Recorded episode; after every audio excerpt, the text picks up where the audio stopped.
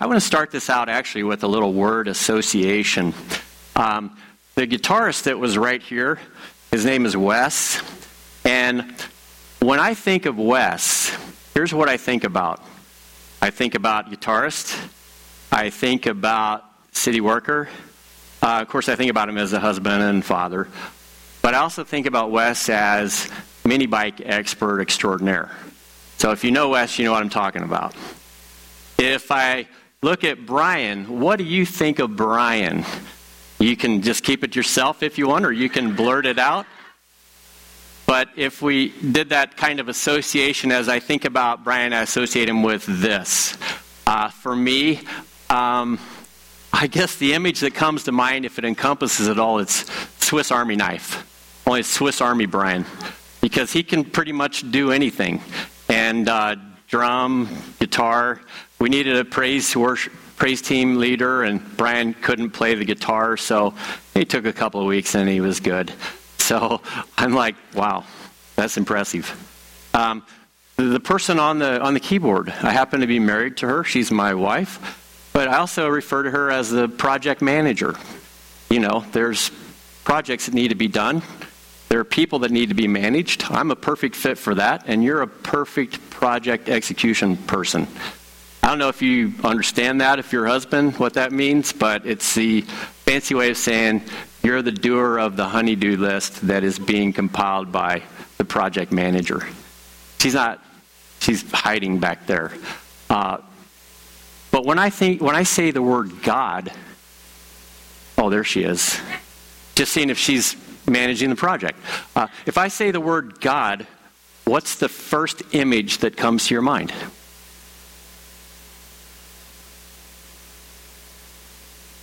A great fatherly figure, okay. Project manager, true, he is, no doubt. But if you're hurting and you have another image other than a father, what, what else do you think of? Comforter, okay. If you look behind me, because there's one other person that I didn't mention uh, as a word association. He's actually depicted on the stained glass behind me. What do you see there? You see a shepherd, don't you? And one of the reasons why I, I, I think that is so special for so many people is that when you read the Bible, front to back, of all the imagery that is used to help us to understand, wrap our mind around who God is, you see a lot of stuff that has to do with shepherds and sheep. I mean, think about it. What was Abraham?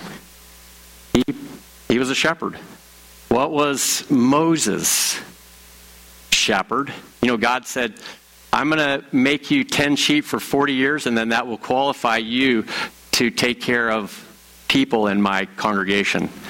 I'm just so glad in my seminary training, part of the curriculum wasn't forty years of tending sheep. I had a friend who was from New Zealand that I went to school with, and he actually came out from the rural areas, and he was a true shepherd. I mean, how many shepherds do we have in here? Any any shepherds? Anybody ever worked in an environment like that? Nobody. We can't relate to it at all, can we? He definitely could. And one thing I noted about my friend Andrew is he would walk around campus in Saint Louis in the winter barefooted. I'm like, Andrew, how do you do that? He said, well, we tend sheep, and it gets cold in the hills and the mountains, and we're used to it. I said, well, what do you do when your feet get really cold? And he said, well, that's why God gave us sheep manure. And I said, I think I'll have to pass on that vocation. And if you knew him and you knew how earthy he was, you would be like, yeah, that makes a lot of sense, Andrew, coming from you. But when God looks at at the whole imagery of the shepherd, um, he calls people into the primary role of being a shepherd, first for sheep and then for other people, because for some reason, there is a deep connection between who he is as a shepherd and who we are as sheep. Um, because sheep, as awesome as they are, it's not always a flattering term, but there's so many characteristics that God saw as important, because it seems like this side of the fall from the garden, we tend to wander, and we tend to be misguided, and we tend to need help. And I, I was just listening to a, a sermon um, by Andy Stanley uh, the other day, and he said, you know, what happens whenever we do what we want to do when we want to do it? What do you think happens? We end up where we don't want to be. And a lot of us are in church because we know that we're easily misguided, and we need God. And we actually need God to shepherd us, to give us a little bit of a, of a guiding nudge occasionally, if not often. And because we can't relate to the imagery of a shepherd very well because of our lack of experience, what I'd like to do is set this message up by showing you a video of what exactly a shepherd does.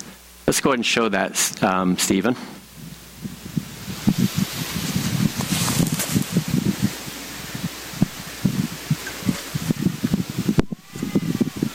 Meje, meje, meje, meje, kom nu, kom nu, kom nu, kom nu.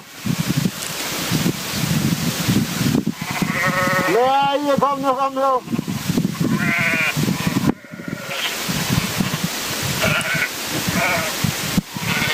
Kom meje, meje, meje, kom nu, kom nu, kom nu. Kom meje, meje,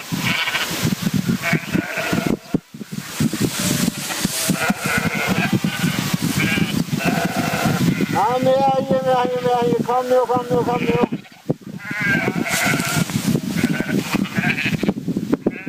Kom nu, kom nu, kom nu, kom nu.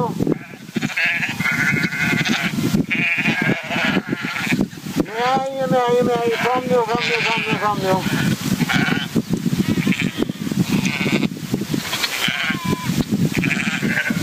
Kom nu, nee, nee, nee.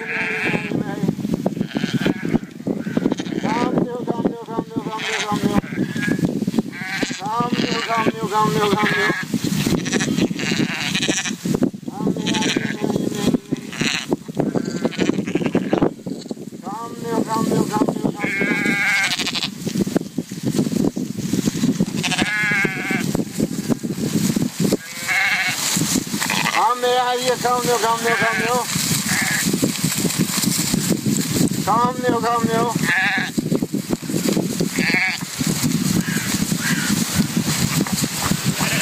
Kom nu, kom nu, kom nu. Kom. Kom nu, kom nu, kom nu.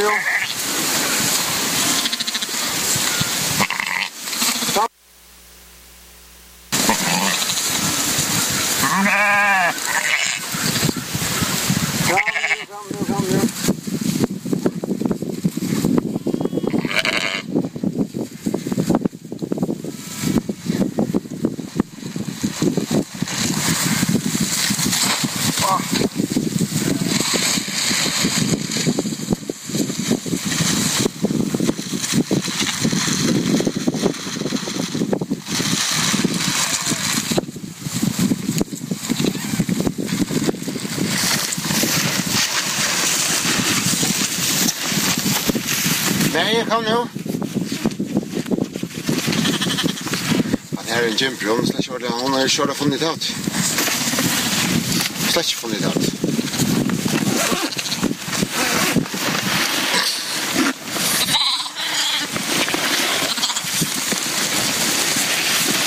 Jag vill göra det här, skit det här.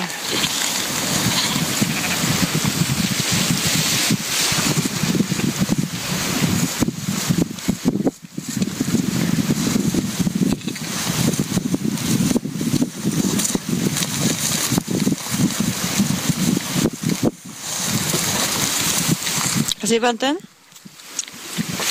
Bunten's here out. They känner hirans röd. Och han känner torra. Amen. Amen.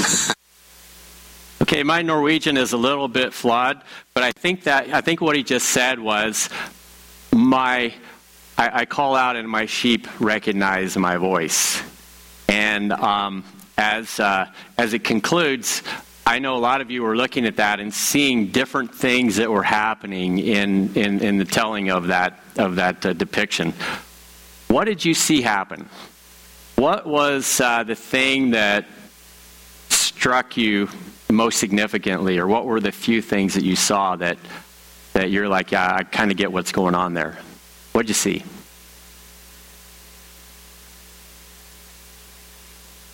Not all of them stayed. Okay.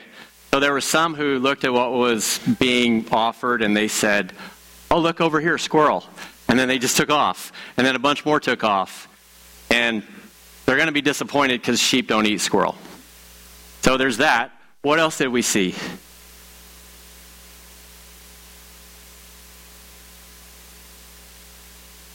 They couldn't see him.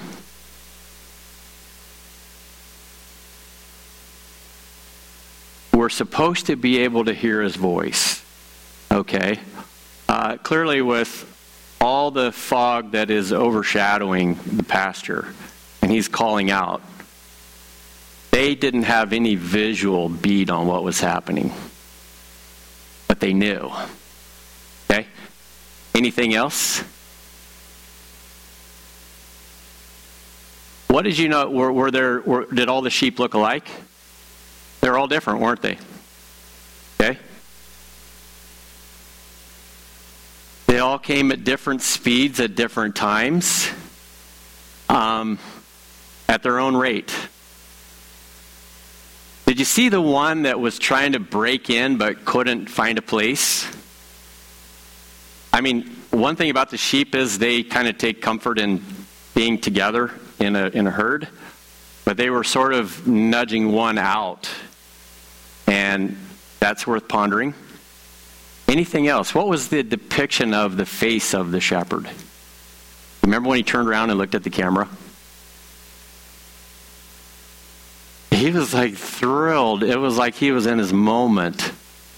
He was at the center of his calling in life. And when those sheep came and he was able to feed them, that was a fulfillment of his sense of purpose. You could just see the joy, couldn't you?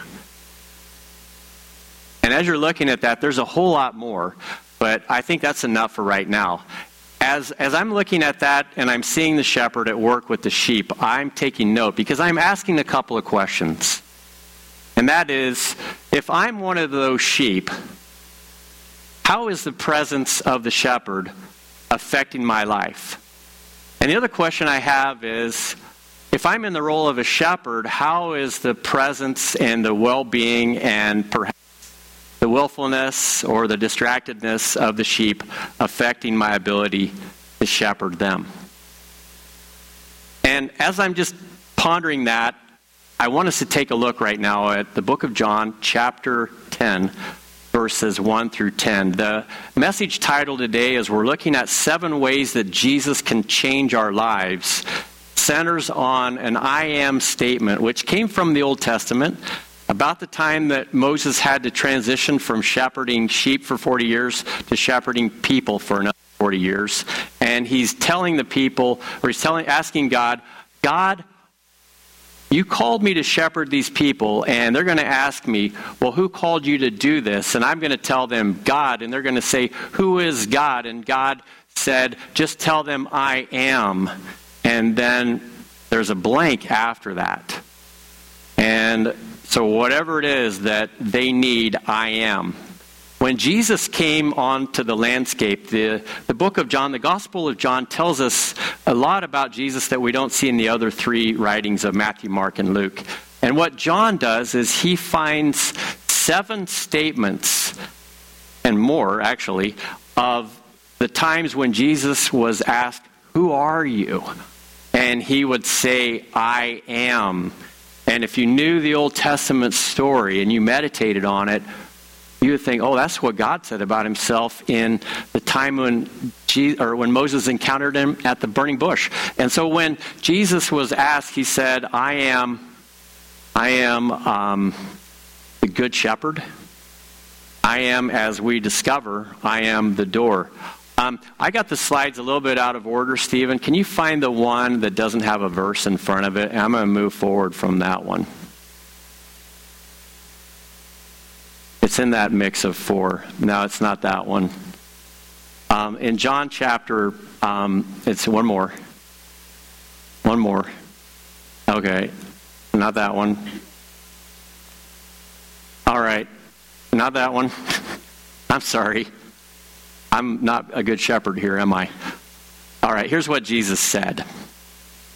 Very truly, I tell you, Pharisees, anyone who does not enter the sheep pen by the gate, but climbs in by some other way, is a thief and a robber. The one who enters by the gate is the shepherd of the sheep. The gatekeeper opens the gate for him, and the sheep listen to his voice, and he calls his own sheep by name and leads them out. We need to go to the one that says four now. When he has brought out all of his own, he goes on ahead of them, and his sheep follow him because they know his voice.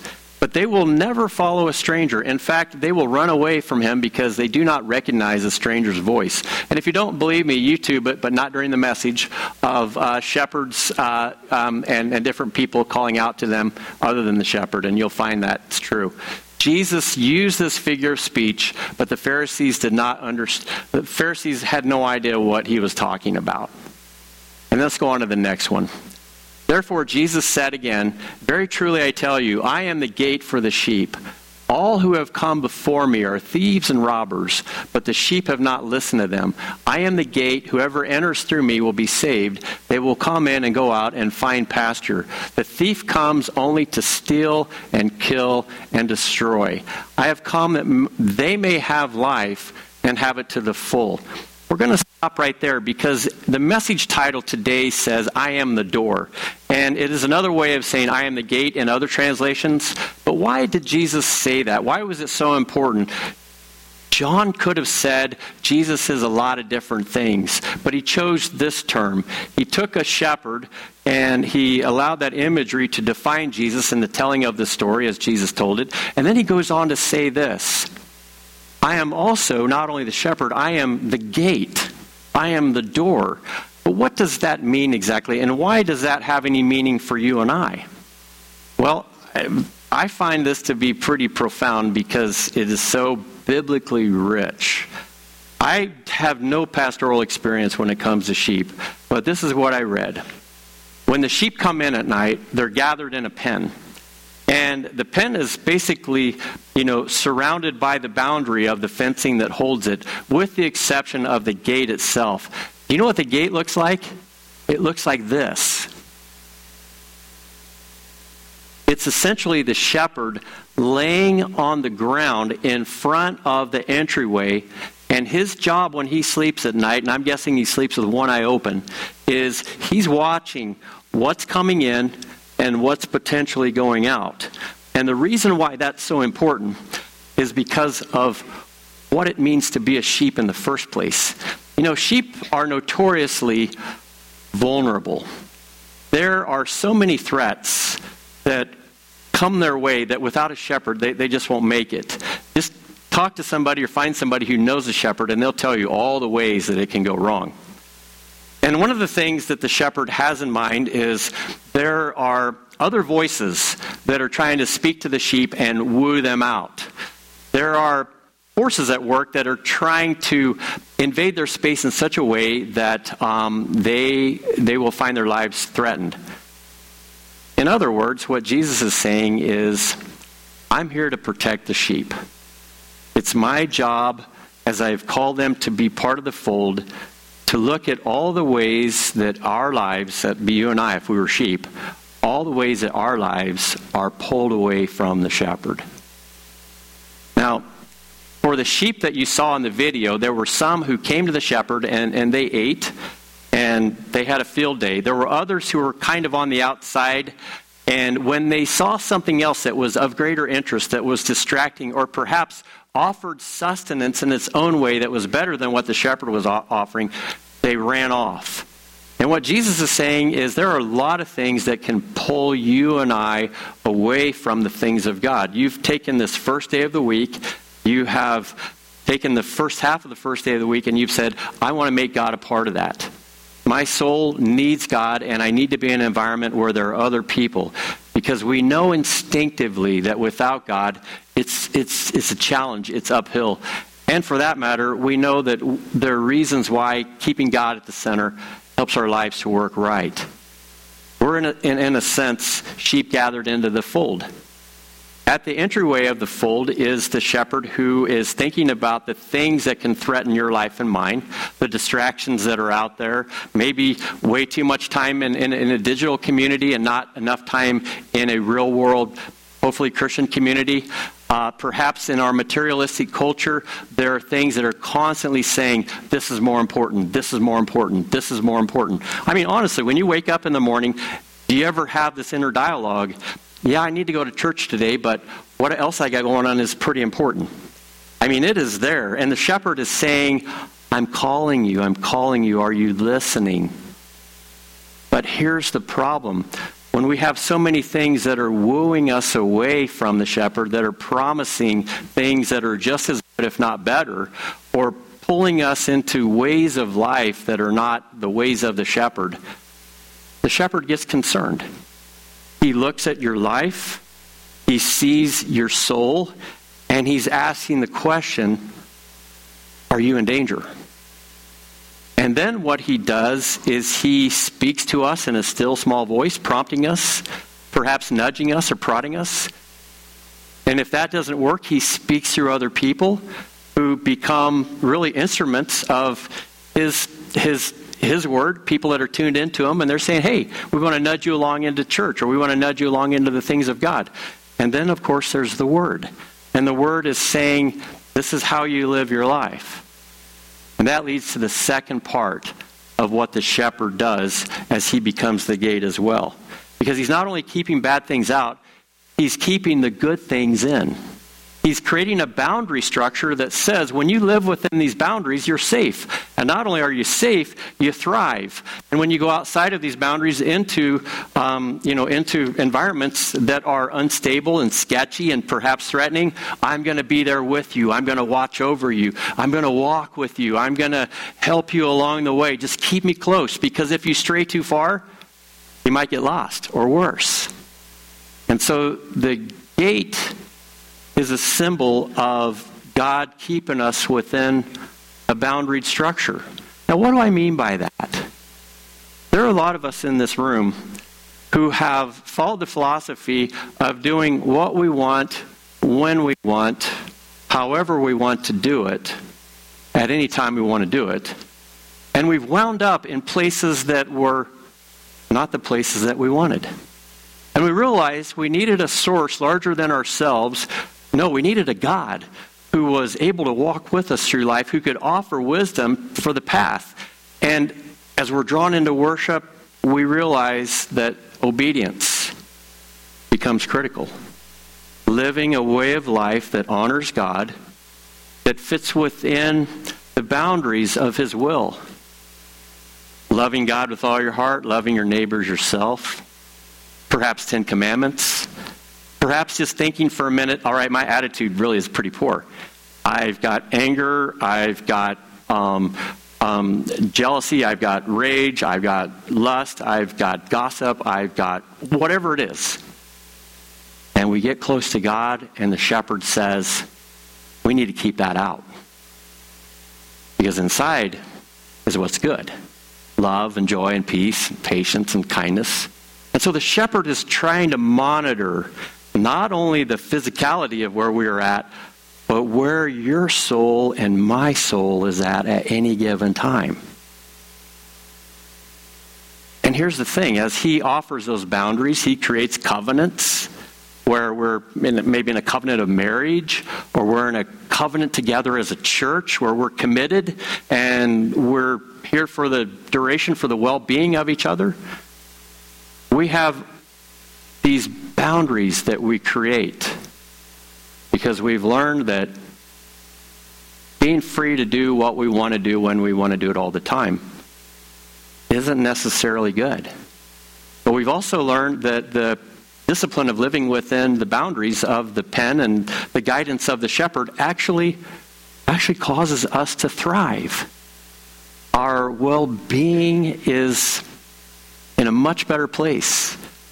And that just sense of that connectedness with God, knowing that He is the I am who resources whatever we need. I am your strength whenever you feel weak. I am your peace whenever there's tur- turmoil all around you. I am your um, your sense of of of, of a protection and, and, and peace as well when you have fear.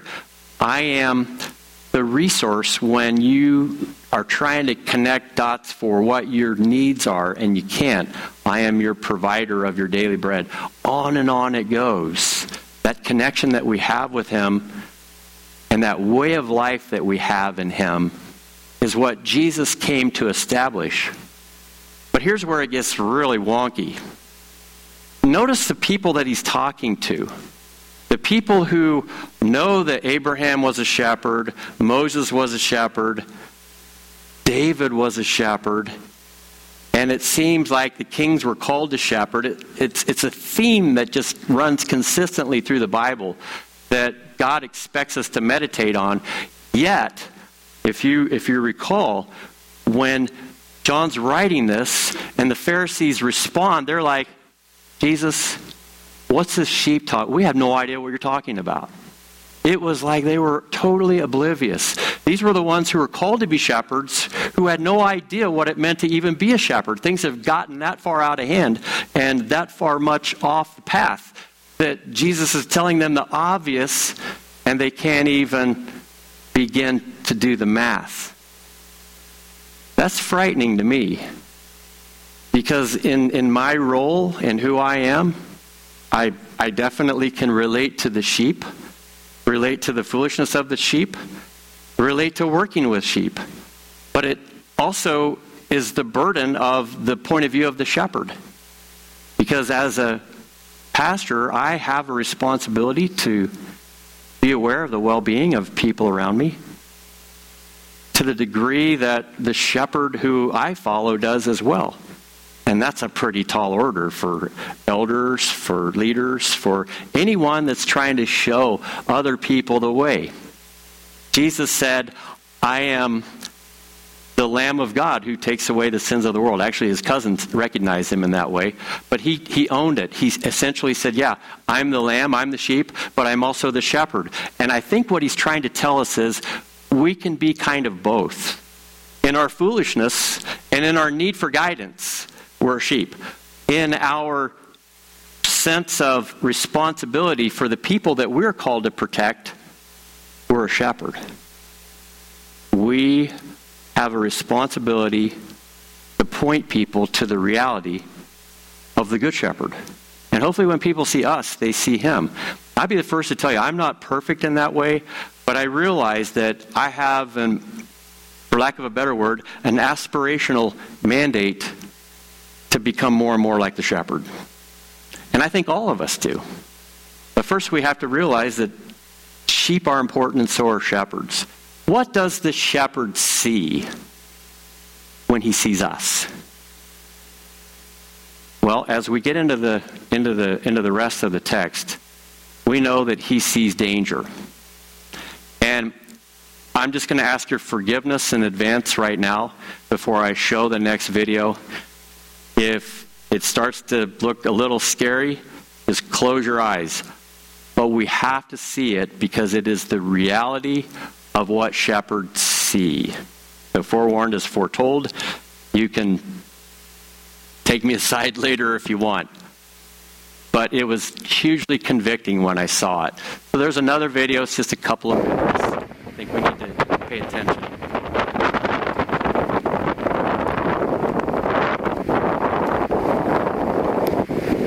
Don't do it, sheep.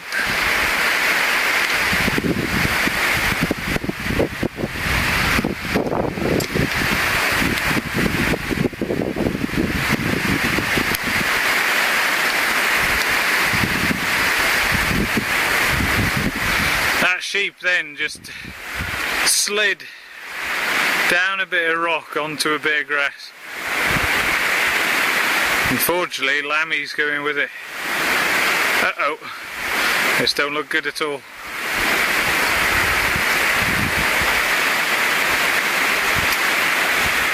You don't want to go down there.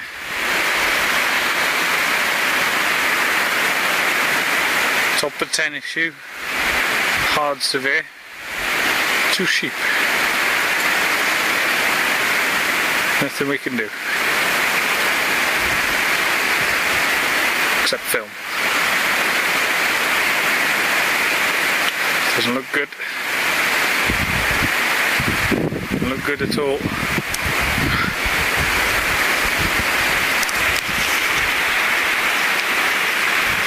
Oh! Below! They're gone. It's gone.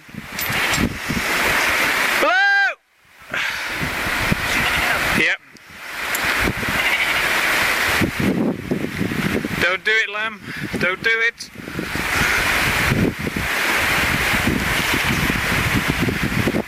I think the lamb's going as well.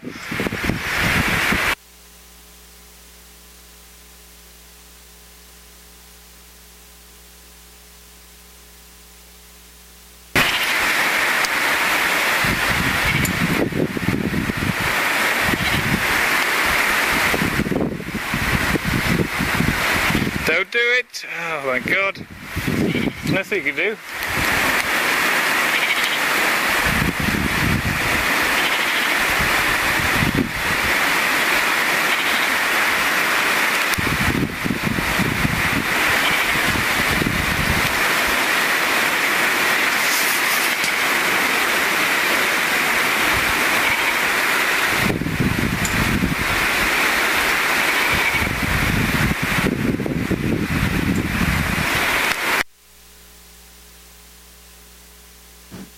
I don't know how far the drop-off was. Could have been three feet. It could have been three hundred feet. And I also don't know where that, that little lamb went to from that path. But it raised a lot of questions for me when I saw it. The first one was, why was that, why was that sheep, why were those sheep up on that very potentially dangerous um, uh, mountain area seeking grass? When what did you see behind that, those sheep? Was there anything else there? I mean, could there have been another source of sustenance? For some reason, that grass was more special than the grass that was back there. And therein lies the problem, because when I'm looking at that, I'm assuming it was a mother sheep, and I'm I'm thinking, you know what?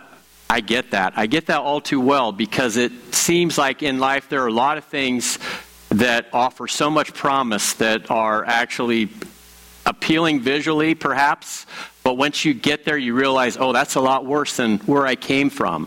And what God is trying to tell us is that I'm trying to warn you in a lot of ways that the world that you live in is very dangerous. Not just physically, when shepherds talk about their sheep and all of the perils of raising sheep in the mountains, but also in terms of who we are and the things that try to pull us away from God, and maybe try to pull us away from God forever. And there are temptations that the Bible talks about that draw us away, draw us into things that seem benign until we lose our footing and we realize we're completely out of control now. And in this room are people who have actually fallen down that hill, but thankfully, by the grace of God, it didn't. You didn't land at the bottom of a of a deep crevasse or at the bottom of a steep cliff. You landed just painfully enough that you came to your senses, and God said, now, can you hear the voice of the shepherd? And some of us come in this place a little broken, a little bruised, and we say, I couldn't hear it before, but I hear it loud and clear. I mean, I would love to think that that little lamb went to a place of perhaps better guidance. Place that would offer some means by which it could thrive. And I wonder, even as I look at those those sheep and how the little lamb is maybe in its own uncertainty lost, I, I wonder if we can relate to that person as well. Because that may be us.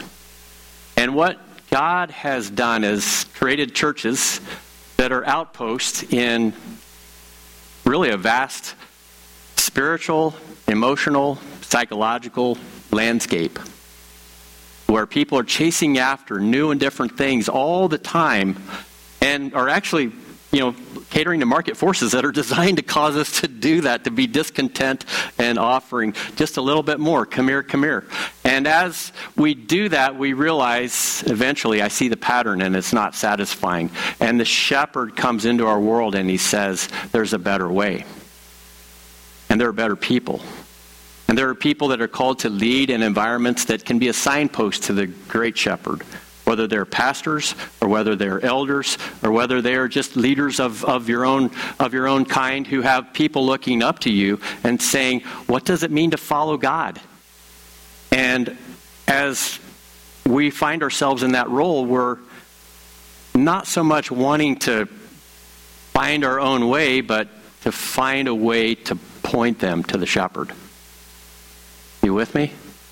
And as God is pulling us in through his people, who hopefully are guiding them in the right way, fewer and fewer of us end up in those perilous situations.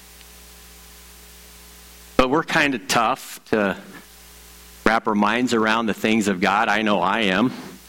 One of the statements that John says later on that has to do with sheep has to do with an encounter that Jesus' twelve apostles had Uh, minus one, at the side of, uh, of a lake whenever Jesus had gone through his death, his betrayal, uh, his resurrection, and ultimately his appearance. And as he did that, here's Peter, who had denied Jesus, who was his shepherd, had denied him not once but three times. And here's all the others who scattered when their sheep was, when the sheep were lost. You see, in the text that I just read you, Jesus also said, not only do I love the sheep, and not only do I want the sheep to hear my voice, I love them so much that I would lay down my life for them, which as John's telling this, if you read the drama of his telling, you discover that just right around the corner is the crucifixion. And he's saying, you're not going to get what I'm saying right now, but when you reflect on it, you'll know just how much I love you. And that means you. How much I love the people in Salem, Ohio, on, in the twenty-first century, on sixth street, on this day. That's how much I love them. I will lay down my life for them. I will be their shepherd. I will be their gate. I will be the doorway to their salvation. I will be the means by which they can come out of darkness. I will be the rescuer. I will be the sustainer. I'll be the one who can offer everything that we need if you stay connected to me as your shepherd. And then there's us. And we're given the responsibility of reflecting that to other people. And Peter felt pretty ashamed of himself by the time he had denied Jesus three times. And then Jesus shows up again. I mean, can you imagine? Betraying somebody three times. They show up in your world. What are you going to do? But Jesus again says, pick yourself up, dust yourself off. But he had to ask a critical question. And in light of what we just saw of the sheep going over the cliff, it's a heartbreaking question because it involves us having the same concerns that he has when he sees people time and time and time again go over the cliff. Did you notice the Aussie who was recording this? Well, as soon as he saw those two sheep, he said, I know where this is going. I can tell you right away. I've seen, if I've seen it once, I've seen a hundred times. They go up there. They wander around, they lose their footing, they go off the cliff. And Jesus had seen it a hundred times as well, if not more. And he's telling us, I am grief-struck by the lack of shepherd, by the lack of any kind of pen for them to be a part of. I am grief-struck by the forces that are at work against them. I want my church to be a place where I can shepherd people, where I can have shepherds that shepherd people, and where when we come as sheep in our own foolishness, you know, the Bible says, all like sheep have gone astray, each has gone to their own way, yet the Lord has laid on him our sin, our mistakes, our wrongdoing. And because of that, we are liberated from the bondage of sin, from its captor, from our shame, from our guilt, everything else. And with all that bundled together, by the side of the sea, Jesus shows up. The people that they betrayed him, or they just scattered out of fear, and he pulls Peter aside and he says, Peter, and Peter's like, yes, Lord. do you love me? And Peter's like, you know I love you, Lord. And Peter says, Peter, do you love me? And Peter's like, yes, I, I love you, Lord. And Jesus said, feed my sheep. And one more time, Jesus says to Peter, Peter, do you love me? And Jesus, or and Peter says, Lord, I don't know how to express to you how much I love you. And then Jesus says, feed my lambs. And the reason why that's so important is because Peter was called to be one of those people who could be a shepherd over other people that were yet to come. But like a, a foolish, dumb sheep, he had to make his own mistakes, which we all do. And there's no shame in it, because that's how you learn. That's how you grow. It's not how you start out. It's how you end up that matters. And hopefully, we're in an environment where we forgive not once, not twice, but seventy times seven.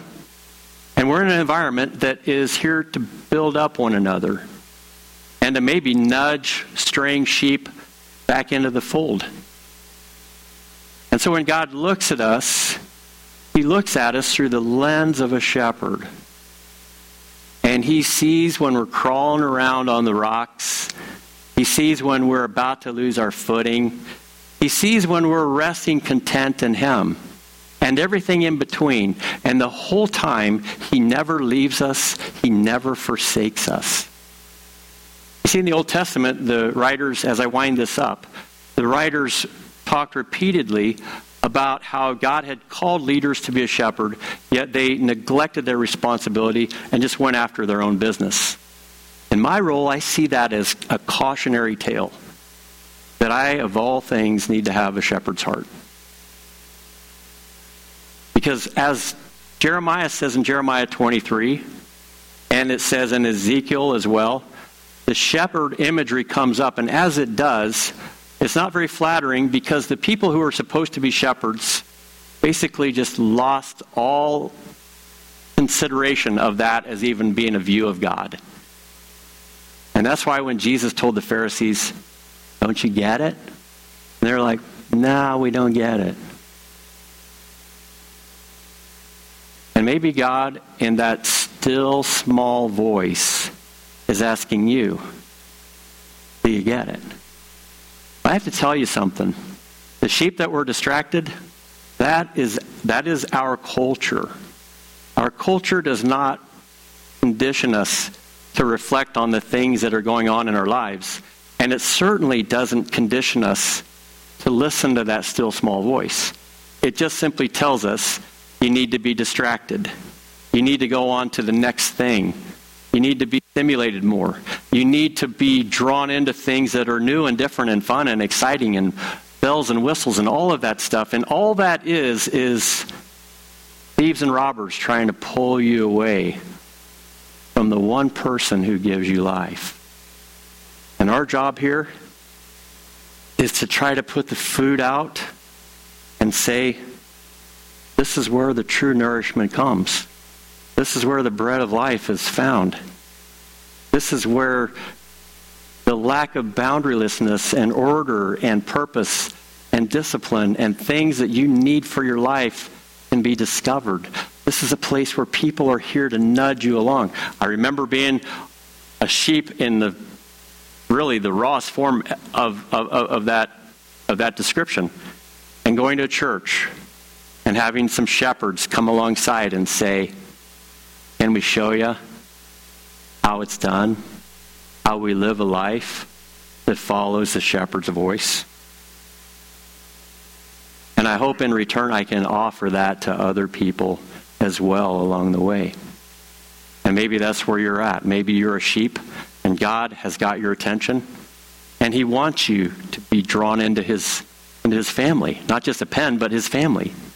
He wants you to identify with him as your Lord and Savior, as the one who forgives you of your sins, as the one who transfers you out of the wilderness of darkness and into the kingdom of life and light. That can't just happen in your mind. It has to be a deliberate act of stepping forward in a church setting, going into the studio, talking to an elder or even another Christian about making that commitment. And that's where it begins. But you could be like some of us who've been around for ten, twenty, thirty years, and we forget we're shepherds. We have to nudge people along because we all stray. And some of us are in danger. And we have to do what we need to do to help those who are slipping on the rocks not get lost.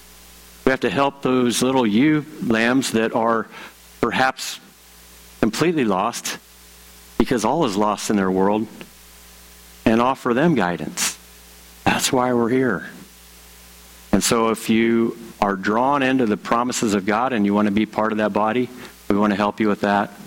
But if you need some conviction about sheep tumbling over cliffs and us doing our job to prevent that from happen, happening, maybe God is calling you to step up your shepherding game. Because we're both in one sense or the other at different times to different people.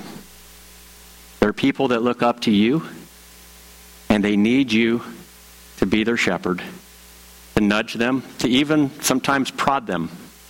And there are people that as they look up to you are saying, are you a reflection of who the Good Shepherd is? Have you ever heard of the twenty-third Psalm? The Lord is my shepherd, I shall not want. And it starts off very peaceful, but it ends up very bumpy. And at every turn, God is with us, even to the end where it says, and surely goodness and mercy shall follow me all the days of my life, and I will dwell in the house of the Lord forever. God's calling us into something good. He does so with the image of a shepherd. My question is, have you heard his voice? We're going to gather uh, for singing and, and praising and reflecting.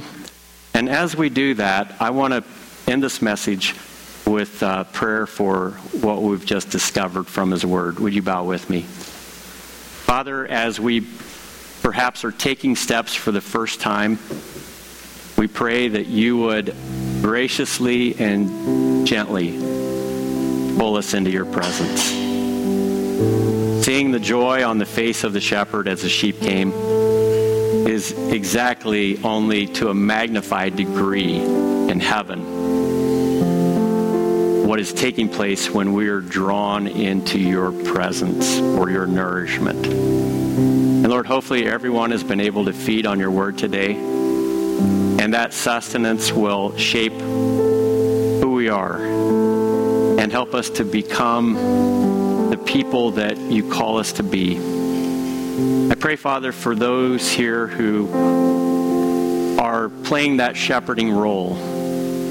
And I, I lift up myself even in that mix, in this, in this responsibility I've been given, that I could have fresh eyes to see those who need to be shepherded, those who are imperiled, those who need a nudge, those who need rescued. And then in the course of the week and perhaps the months ahead, take those eyes and look for the ways that you're leading us to shepherd and to fulfill your will and purpose. Let's work in our hearts, Lord, as we work through these I am messages, that they could change us. And I pray these things in Jesus' name. Amen.